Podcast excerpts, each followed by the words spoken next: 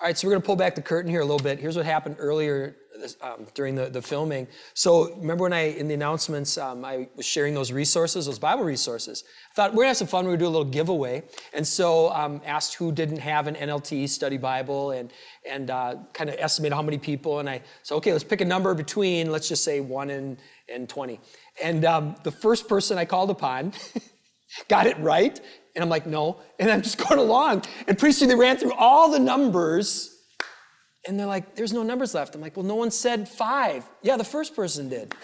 so, so you, if you can help me in check, if I say something that sounds completely crazy, I'm going to need your help because evidently my mind is not working well today. But hopefully God's going to work through us, doesn't He? Sometimes He works through us when we don't feel at our best. So, so here we go. Um, hey, I want to start with this. I got a, I have a couple pictures above my desk at home, and some of you have heard me talk about these these pictures before.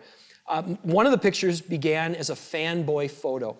I was in my early 20s, and I had a chance to meet who at the time was one of the most influential pastors in the country when it came to really trying to help people move from not knowing Jesus to being a fully devoted follower. And I was just so excited to meet him, and, and he was an inspiration. I'm like, I, I want to be like him. And the other picture that I want to reference here is a, a picture, it's a, a photo of a family friend. And he's, he's one of the most naturally gifted people that I've ever met in my life. And the photo is a photo of him and his, his family. And it was taken shortly after, at a very young age, he was named to be the successor of an incredible ministry that's affected thousands of lives, including my own. These photos, they once served as an inspiration. Now they serve as cautionary tales of how quickly the mighty can fall. What happened to them, it wasn't a question of if, it was a question of when. And here's why. If you're taking notes, I invite you to write this down. Predicting who will finish well and who won't, it's not rocket science. It's not hard to come up with examples of people, I bet if we did this, not hard to come up with examples of people that we all looked up to and whose lives came crashing down. With hindsight, if we could go back, the warning signs were probably there. In the case of my fanboy photo, when that leader stepped off the stage, he was doing things that he told us not to do. In the case of my friend, he was making choices that didn't just put himself at risk, but put his family at risk, it put his extended family at risk, and it put the ministry that he was uniquely gifted for at risk. There are behaviors, there are attitudes that are highly predictive of our future. Can I get an amen? You can look at these attitudes, you can look at these behaviors, they are highly predictive of what will happen in the future, like whether or not we're the same people in private that we are in public, like whether or not we consider the impact that our choices can have on other people. Like whether we choose our advisors and our influencers and our inner circle really, really well. Like whether we choose the posture of pride or the posture of humility. Like whether we try to cover up our mistakes or whether we own up to them.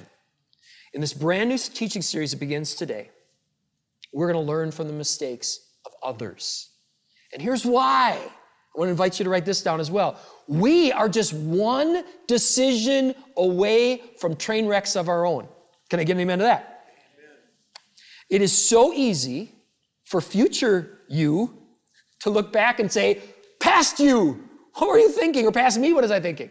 Right? Or put the other way around. It is so easy for today you to sabotage future you. All it takes is one wrong click. All it takes is one wrong choice.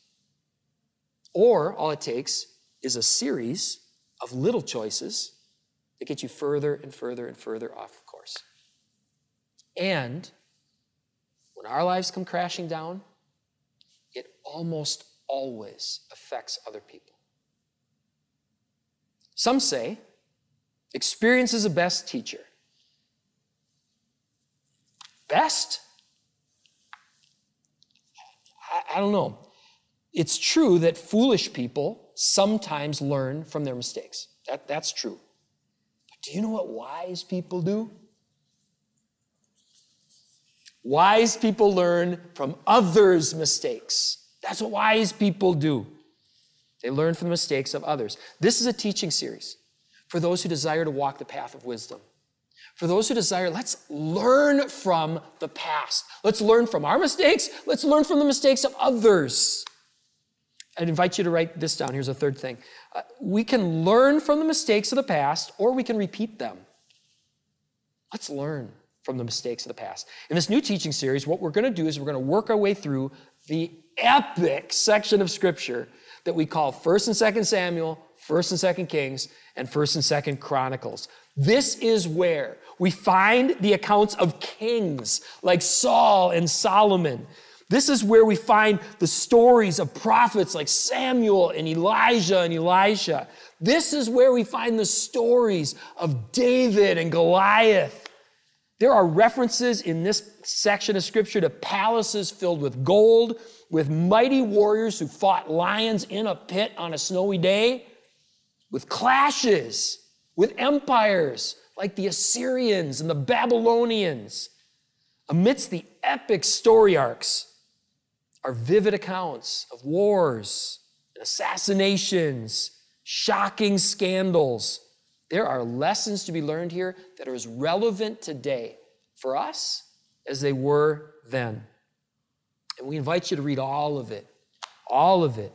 When we gather on Sundays, what we're going to do is we've chosen nine key teachings that are going to try to take us all the way through as best we can. We're, we're calling this our nine track summer mixtape um, on this uh, series. We're going to call it the Chronicles of the Kings. Track one through five are going to come from 1st and 2nd Samuel. Six through eight are going to come from 1st and 2nd Kings. And then our final track is going to come from 1st and 2nd Chronicles. So let's get started. And what we're going to get started with today is a summary. What we're going to try to accomplish here in the little time we've got is a summary of 1st and 2nd Samuel, just to give us a big picture of how all of these books open. So, if this were a movie, if this were a movie and I had to make a pitch, where do we start our movie? How do we start our movie on 1st and 2nd Samuel? What I do is I would start right where the overlap is. Because this was one unified story. We just have it broken down in our English Bibles to like this. So I would start with the end of 1 Samuel into the beginning of, of 2 Samuel. And here's what happens in that little section Imagine this. So you're watching the movie, and, and it starts with a mighty warrior. He's coming back home with 600 of his men. He's going to a village called Ziklag, where they call their, their, their home. So they're on their way back, and someone yells, David, look! And they look off in the distance, and there's smoke rising from their village. So they rush to the village, only to find that it's been reduced to ashes and rubble by an Amalekite raiding party. And a voiceover says, and this is directly out of the scripture, we wept and we wept till there was no more strength to weep. As they desperately search through all the rubble, all the ashes, all the charred remains, someone says, There's no bodies. Where are the bodies? And slowly it dawns on them that all of the women, all the children had been carried off by the Amalekites, by these invaders. So they set out we're going to find our families. And as they go out and they're, they're going along, they come across this person who's just just about dead, just about starved, no water, no food. And, and so they give this person food, they give this person water, and they say, Tell us, who are you? And this person was an Egyptian. And he says, I, I was a slave to this group of people called the Amalekites and and they had raided this village, this, this horrible thing, and and I got sick, and they left me here to die. And he says, "You want to know where they are? I'll tell you where they are." So he tells them where they are, and, and this, this group of, of, of men, they, they, they rush out, and, and when they get to the crest of this ridge, they look down, and what they see just makes their blood boil. Because there on the plain stretched out before him are all of these, this raiding party, and they're drinking and they're celebrating and they're rejoicing over what they had just done. David and his men rush down that hill they slaughter them all, all that couldn't escape. After tearful reunions with their wives, with their children, they head for home. Now, that scene goes right into this next scene. This is right out of the scriptures. The scene now shifts to a close up of another intense battle. So imagine a really tight shot. And in this really tight shot, you can see this king, this royal figure. He is strikingly handsome. He is a head taller than all the rest, a mighty warrior. And as the camera zooms out, you begin to see the scale of this battle is massive. The scale of what we just saw in this last fight, this is, this is so much bigger. This is a war. And it's the Philistines against the Israelites. And as it zooms back, it's really clear who's winning. It's the Philistines. Suddenly, someone shouts out, King Saul, look out! And the reason he's yelling that is because now all of a sudden you see all of these Philistines drawing their bows, arrows fill the sky, and many of these arrows plunge right into King Saul. King Saul turns to his armor bearer and says, Draw your sword. Don't let me die by theirs. And the faithful armor bearer says, My king, I can't do that. And so they both fall on their own swords. From there, the next scene cuts back to David and his men. Now they're back at least what used to be their home, and they're starting to rebuild. They're there with their families, and a stranger enters the village. Who are you? David says to the stranger as the stranger falls at his feet. He says, I'm from Gilboa, the site of a mighty battle. He says to David, My Lord, your king and his son Jonathan, they've fallen.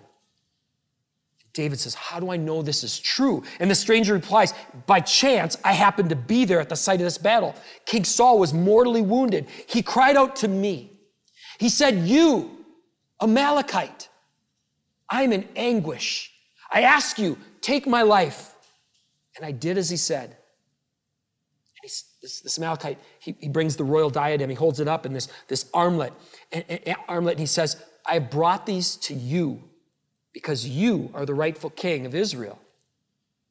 Then we get a flashback, and we see this Amalekite. He's lying. This is all a deception. He's a scavenger. And in that flashback, we see that somehow he got to King Saul's body before the rest of the army got there, and he took these items, knowing, at least thinking, that David is going to be the next king. And if I can get in with David, what could that mean for my life? Well, instead of being richly rewarded, David says, Who did you say you were again? The guy says, I'm an Amalekite. And David turns to this person and says, How could you strike the Lord's anointed? You're going to join him right now. And he had this Amalekite killed right there. This is the kind of content that we find in these books. And here's what comes after. Right after that, this is out of 2 Samuel. If you have your Bibles with you, let's open up to 2 Samuel. This comes right after these scenes that I just described. You can find all of them there in the closing chapter of 1 Samuel coming into 2 Samuel. Here's, and I want to let you know too, if you don't have a Bible at home, we invite you to go to Bible.com, download their Bible app. It's really, really good and it's free. All right, here we go. 2 Samuel uh, chapter 1, let's start with verses 17 through 19. And David lamented with this lamentation over Saul and Jonathan his son. And he said, It should be taught to the people of Judah. He said, Your glory, O Israel, is slain on your high places. How the mighty have fallen. If I had to pick one phrase to summarize 1st and 2nd Samuel, that would be it. How the mighty have fallen. All right, let's go on to verse 20. Verse 20 says, Tell it not in Gath, publish it not in the streets of Ashkelon, lest the daughters of the Philistines rejoice, lest the daughters of those uncircumcised exalt. Just a few short days earlier, what did David come across? He come across an enemy who was rejoicing, exulting over destroying this Israelite village. And so what he says is, let there be no rejoicing over what happened on the battlefield. Don't give our enemies any reason to rejoice. All right, let's go verse 21. He continues in this lament, you mountains of Gilboa, let there be no dew or rain upon you, nor fields of offerings, for there the shield of the mighty was defiled, the shield of Saul, not anointed with oil. David calls curses on the very ground. Gilboa is where that battle took place. David calls curses on the ground. He's saying, May you be desolate forever. May this dead ground serve as a lasting memorial to what happened there. Moving on to verse 22. Now, this one's hard to translate into English. From the blood of the slain, from the fat of the mighty, from the bow of Jonathan, turn not back, and the sword of Saul, return not empty. That sounds like national treasure kind of stuff there. The, um, what, again, hard to translate what might be going on here, those blood, references to blood and fat, could be sacrificial imagery. It could be saying, it's as if when Jonathan and Saul are slaying their enemies, that's almost like an offering to God. That might be one translation here. All right, verses 23 and 24 say this Saul and Jonathan, beloved and lovely, in life and death, they were not divided. They were swifter than eagles, stronger than lions. You daughters of Israel, weep over Saul, who clothed you luxuriously in scarlet, who put ornaments of gold on your apparel. They had it all. They had it all.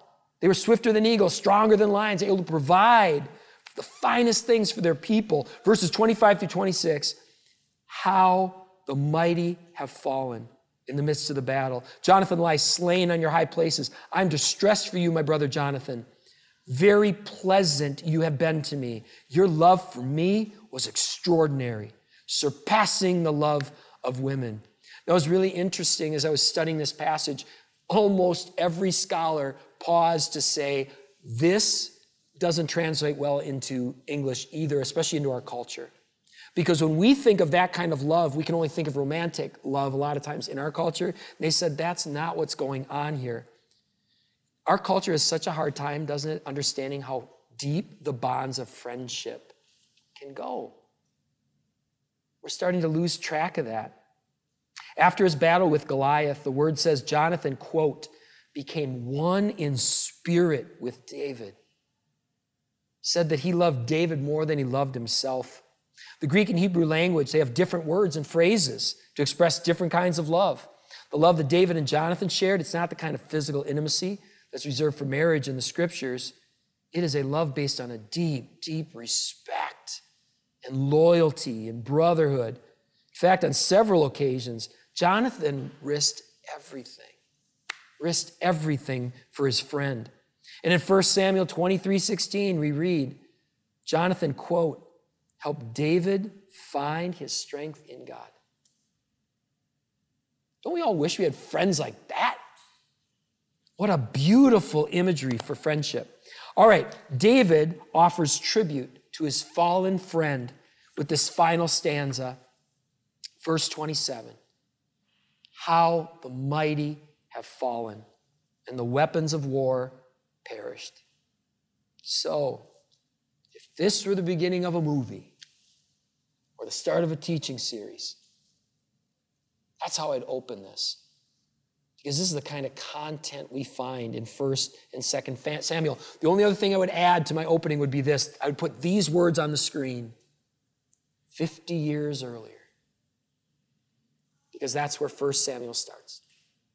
About 50 years earlier. And we get the backstory leading up to this, and then we get the epilogue of what comes after there are two epic story arcs.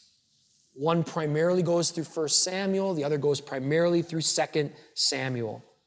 You've got the rise and fall of King Saul in 1 Samuel, you got the rise and fall of King David in 2 Samuel. By the way, the BibleProject.com does a great job of illustrating those two arcs. Well, Saul's star- story arc. Oh, Saul. He begins with so much promise. So much promise. Coming out of the chaos of the book of Judges, there's a miraculous birth. And that child grows up to be the mighty prophet named Samuel. Jason's going to be taking on Samuel. Such, there's so much great stuff there. The people cry out for a king to lead them, and Samuel anoints a man named Saul. Saul looks the part. He's handsome. He's a full head taller than anyone else. And Saul begins with the support of Samuel, the support of the people, and even God himself. Pride, pride gets the best of him. He begins to make compromises. He appears incapable of owning up to mistakes. Proud Saul brought low. And as Saul's arc begins its decline, a little boy named David is an arc that starts to grow. As Saul descends into jealousy and madness,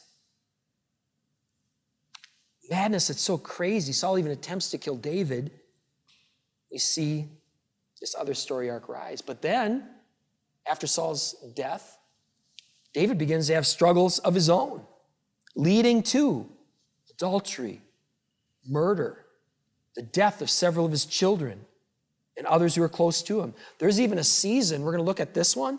There's even a season, and later in the series, where David has to flee for his life from his own son, one of his own sons. Well, this summer, we invite you to come on this extended journey with us. We're going to do nine weeks. Nine weeks isn't enough. We could do 90 weeks, it wouldn't be enough. There are lessons to be learned here that are as relevant today as they have been then. Here's just a few. We're going to give you just a few of the big themes in these books. If you're taking notes at home, you're going to need to hit pause on, on this because we're going to be firing these at you. So you won't be able to write them all down. If you want afterwards, those who are here, you can come up and, and, look at them because there's just so many big themes. But capture how big each one of these is. These are themes that are embedded throughout this, this account. Themes like this what the Lord says about kings and empires came to pass. What the Lord says about people comes to pass. Humility and inquiring of the Lord are predictive of rising and falling. Aren't they? You do those two things, good chance you're gonna rise, you don't, good chance you're gonna fall. Wholeheartedness and courageous integrity are predictive of rising and falling. Here comes some more. Our choice to cover up mistakes or own up to them is predictive of rising and falling. Small compromises can have big consequences. And this one, God is at work in the midst of human brokenness. We're going to have more than this that's going to come our way over the course of the series. These are some that repeat themselves over and over and over again. And are any of these themes still relevant today? Which one? All of them. The Old Testament, we need to remember this, everybody. The Old Testament is a gift. It is a gift to those who will receive it. It's a gift. In the weeks ahead, let's learn from those who chose the path of humility and wholeheartedness. Let's also learn from those who didn't. Because can you can imagine? Can you imagine a community that doesn't stay stupid? Wouldn't that be great to be a part of a group that doesn't stay stupid, but that learns and we build on the past as a people?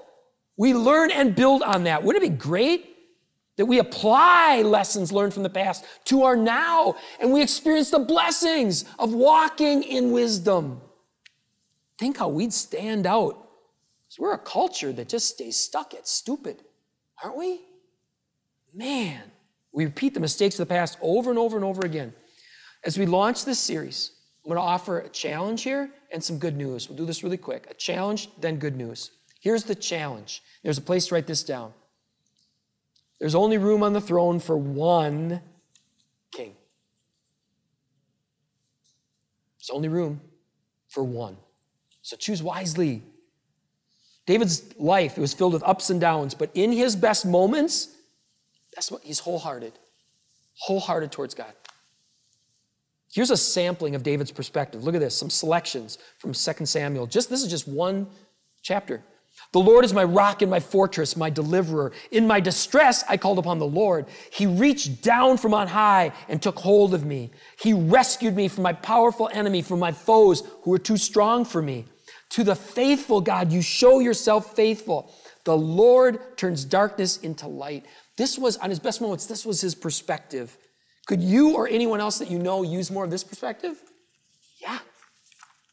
Throughout these remarkable books, we're going to see what happens when people try to put themselves or some other God on the throne, or when they consciously or unconsciously pledge their allegiance to lesser kings, or when they try to serve God and. That one really gets you into trouble. I want to serve God and. God and someone or something else. In this series, we're going to challenge one another to pursue the God of the scriptures with our whole hearts. Our whole hearts. So that's the challenge. Here's the good news Jesus Christ made a way for rebels like you and me to approach the throne of grace with confidence. One of the things you're going to see in 1st and 2nd Samuel, everybody falls. Everybody falls. David falls, Samuel falls, Saul falls. If we only had the Old Testament, that wouldn't be good news. Because the Old Testament reveals at least two things. It reveals one, that we've got a good king who merits wholehearted devotion. And two, none of us consistently hit that standard. So, where does that leave us, right? So, the good news is this we find in the New Testament, in the fullness of time, this good king sent his one and only son. Not only to demonstrate what complete obedience live, looks like, but to somehow, through his life, his death, his resurrection, made it possible for our sins to be forgiven, for our status before God to be a clean state, and for us to be adopted into God's family. The Christian faith ultimately is not about att- obtaining some status in God's eyes by what we do. It's about receiving what's already been done on our behalf. The Word of God says, To all who received Him, meaning Jesus of Nazareth, to all who believed in His name, He gave the right to become children of God. So, have you ever done that? Have you ever received him? Received him as your Lord, received him as your Savior. To receive him as Lord is to say, I'm all yours, holding nothing back, wholehearted. It's not you and it's you. Whatever you say, I'll do. Wherever you tell me to go, I'll go. That's Lord. Savior is to say, I just made that promise and I'm not able to keep it. I need a Savior. Scripture says it's by grace we're saved through faith. It's not of ourselves that we may boast. What a beautiful thing that we have a God who says, Come to me, just as you are. Hold nothing back, but I'm not going to hold it against you when you fall, as long as you keep moving forward because of what was done on your behalf. We want to give you an opportunity to receive Christ right here, right now. One of the ways you can do that, we're going to sing a song. It's new to this church family. And look at these words. If you pray this song, pray this song, you can receive this gift. Here, right here, is where I lay it down. Every burden, every crown. This is my surrender. This is my surrender. Here's where I lay it down. Every lie, every doubt. This is my surrender. As we sing that song, you'll also have the opportunity to join us in a sacrament called Holy Communion. If you're new to Emmanuel, when we commemorate communion, we commemorate this real event. The Lord Jesus, on the night he was betrayed, he took bread. When he had given thanks, he broke it and said, This is my body, which is for you. Do this for the remembrance of me. In the same way, also, he took the cup after supper, saying, This cup is the new covenant in my blood, shed for you. Do this as often as you drink it in remembrance of me. For as often as you eat of this bread and drink this cup, you proclaim the Lord's death until he comes. Now, there's so much the Bible does not say about communion. It doesn't give a specific age, it doesn't give a specific method, it doesn't prescribe a specific type of juice or wine. But here's what the scripture does say, and it comes back to that wholehearted peace. Let a person examine themselves, which is one of the reasons we, we lead one another through this, this prayer. These aren't magic words, make them your own. The reason we say them together is because it's not just you, it's all of us. We all need to pray these things.